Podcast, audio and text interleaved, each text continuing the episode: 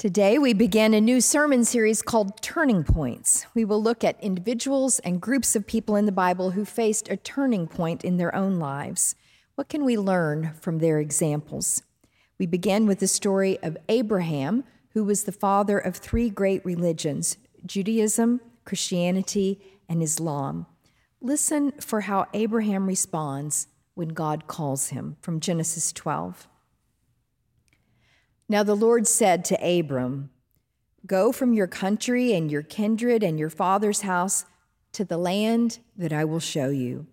I will make of you a great nation, and I will bless you and make your name great, so that you will be a blessing. And I will bless those who bless you, and the one who curses you I will curse, and in you all the families of the earth shall be blessed.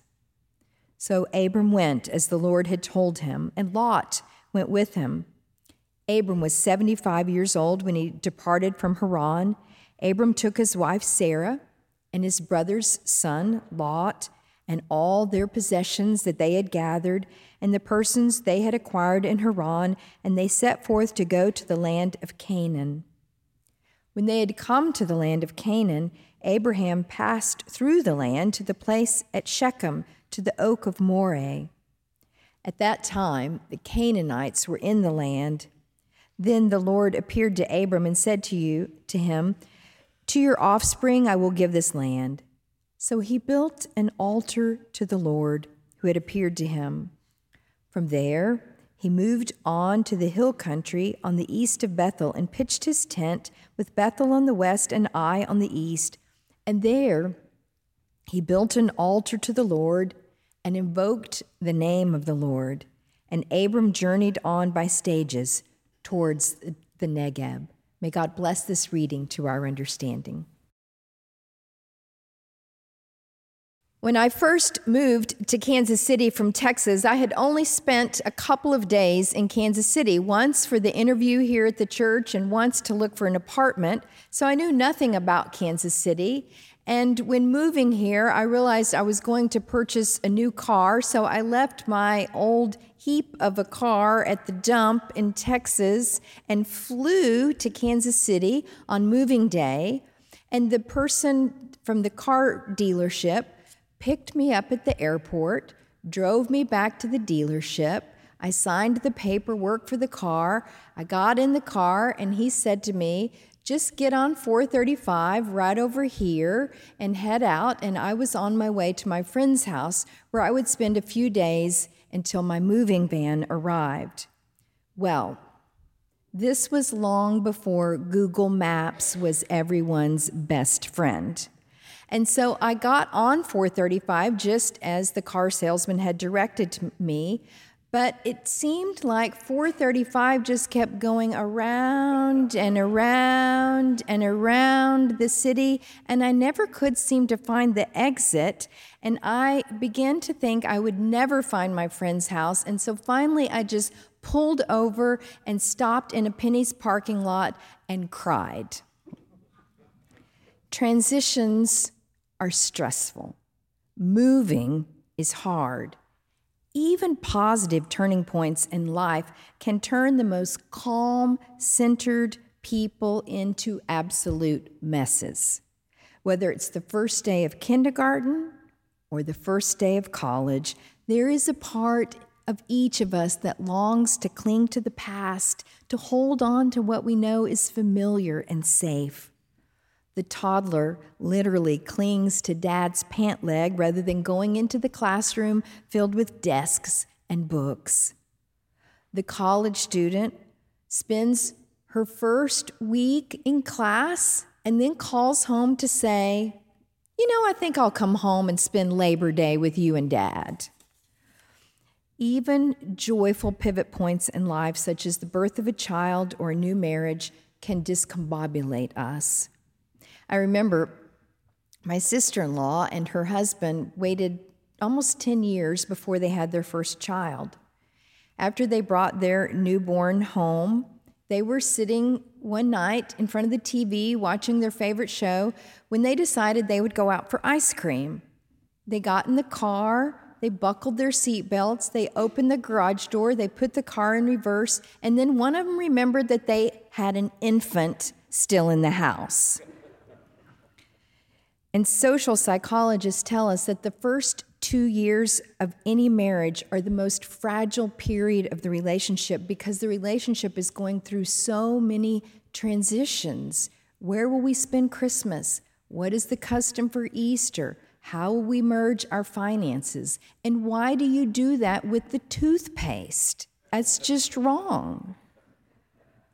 So, this is why today's scripture from the book of Genesis baffles me.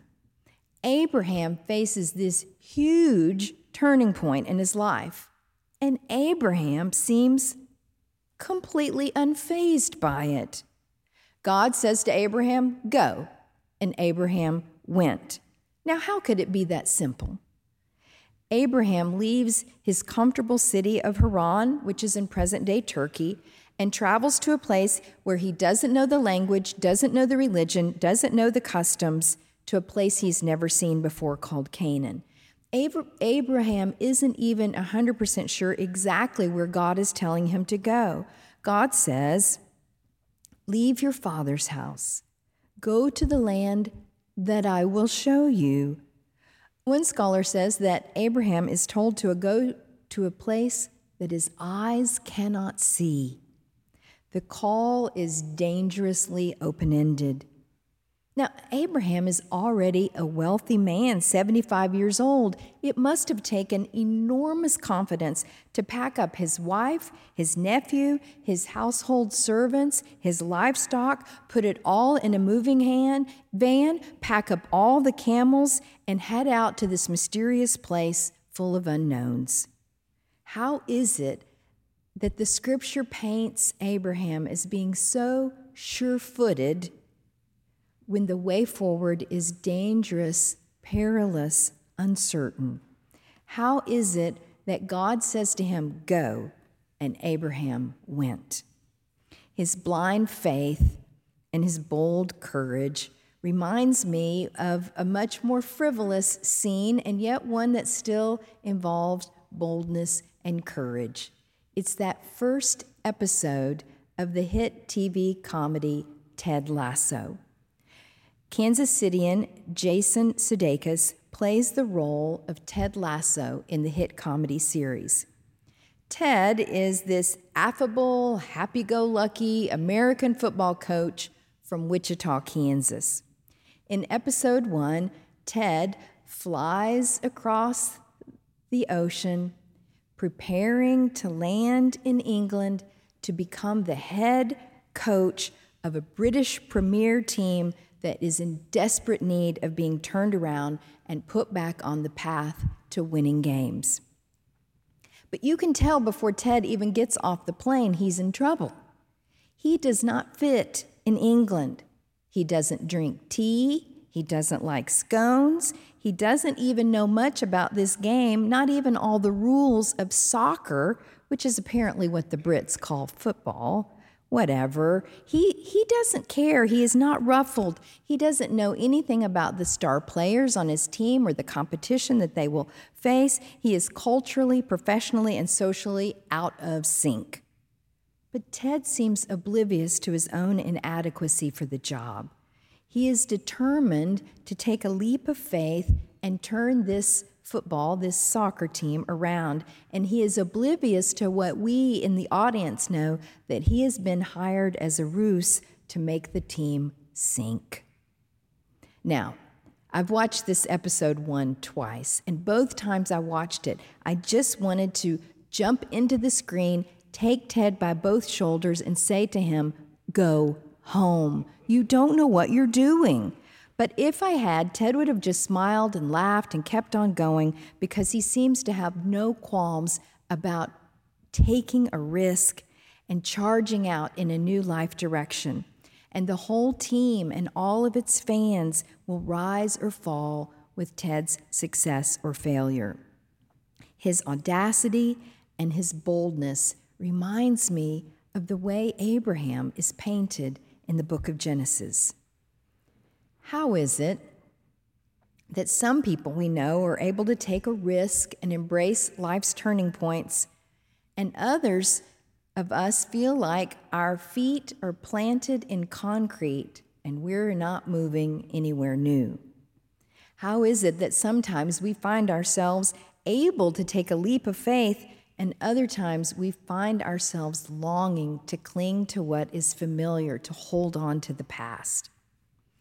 My friend Jan raised her two kids, and when they were both out of the nest at age 50, she went back and earned a master's degree in counseling and spent 25 years being of service to others in the field of counseling. That's risk. That's risky faith. My friend Rudy retired when he was only 50 years old.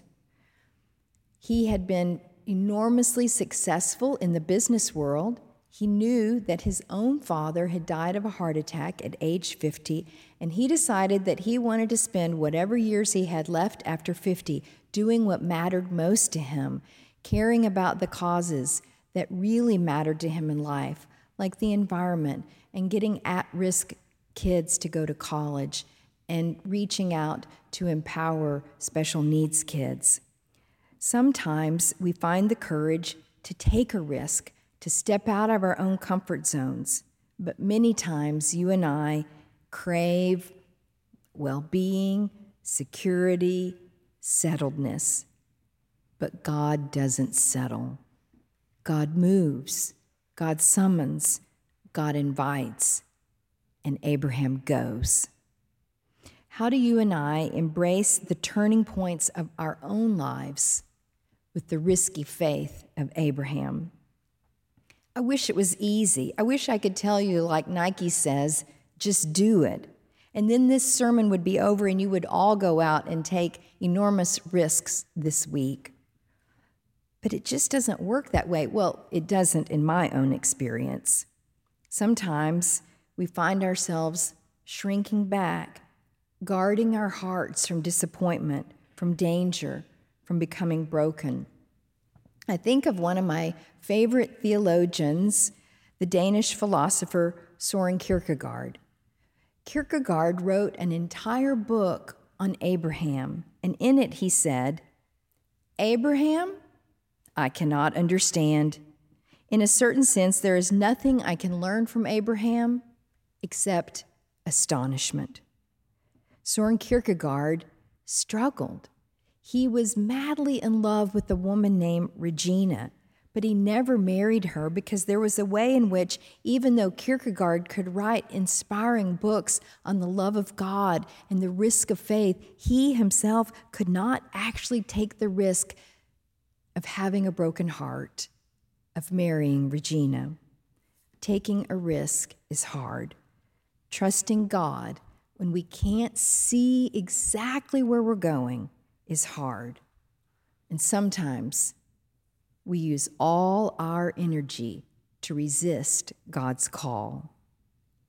So, today, is there anything more we can learn from Abraham other than to be astonished? As I reread Abraham's story this week, I, I recalled that some scholars say that Abraham may not have been an actual person, but more of a metaphor, a prototype, a man representing the whole community of God's people. How would the whole community of God's people embark on a risky journey of faith in the ancient day? And the text says something that supports this notion. It says that God would bless Abraham so that the whole community would be blessed. So it's not really a story of one man, it's a story of humankind. And then I remembered when a text baffles us, sometimes it helps to read it in context, to step back, put on your wide angle lens, and see what led up to this particular moment where God is sojourning, traveling, moving with the human race. And I began to see how Abraham's story fit in the larger picture you remember how God created Adam and Eve and lavished them with beauty and abundance in that place called a Garden of Eden. But Adam and Eve took matters into their own control and ate the forbidden fruit and hid from God as if you could hide from God, and their lives fell apart. And then God started wringing God's hands and decided not to give up on Adam and Eve, but instead to make a plan B. God clothes Adam and Eve with the fig leaves and they start life over outside the garden, and they carry home in little bassinets their sons, Cain and Abel, beaming with joy, watching their sons become teenagers and mature into young men. And then Cain is so jealous of Abel that he murders his brother, and life again becomes a mess. So God thinks, erase all of this. Start over with creation. God finds one good man, one righteous man named Noah, and tells Noah, Build an ark. But after the flood subsides and the rainbow shines, and Noah steps off the boat, in the next scene, Noah is inebriated and doing stupid stuff, and the whole family fractures again. And then comes the story of the Tower of Babel, where humanity tries to play God and live without faith. And if I were God at this point, I would wipe my hands clean and give up. But God gets a new idea. God decides, I'll take a risk on Abraham. You see, what saved the world was not Abraham's risky faith, it was God's. In the first 11 chapters of the Bible, God tries four different times to, crea- to create a wonderful world for humanity to enjoy. And every time we mess it up. So, the one with unbelievable faith in this story is not Abraham, it is not the one who stands in for humanity, the one who risks it all his love, reputation, beauty. It's God. And God keeps risking all the way through the Bible. God took a risk to send Jesus to earth to dwell with us. And we know what happened. And God took a risk partnering with Paul, who was persecuting the Christians, and made Paul the one who would partner with God to spread Christianity to the known world. And in the early days of our own country, God took a risk on a frontier movement of Christians who thought that this table should be open to all people. And that is how you and I came to be part of this movement called the Christian Church Disciples of Christ, a movement for wholeness in a fragmented world. And God took a risk on our nation again in the 1960s when a Southern preacher named Martin Luther King spoke of his dream for all of God's children to be included in the dream. It is easier to look back and see God's risky faith unfolding in history, but today you and I stand here in the midst of another turning point. Our nation, our globe, still emerging from a global pandemic, an international crisis of war between Russia and Ukraine affecting the whole globe. Does God still show up in life's turning points? Might God still risk breathing blessings upon humanity? There was a man named Laurence Clifton Jones. He was born in 1882, just up the road here in St. Joseph, Missouri. He graduated from the University of Iowa in 1909 and moved to the Deep South, where he dedicated his life to improving education for people who looked like him, who were African American. One day, Laurence was speaking at an African American church just outside of Jackson, Mississippi. He was speaking about his passion to educate the children and a group of vigilantes came into the church and dragged him out of the little church and charged him with the crime of agitation.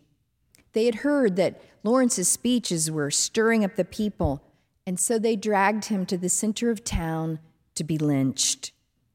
The noose was placed around his neck. The crowds shouted in support of the lynching.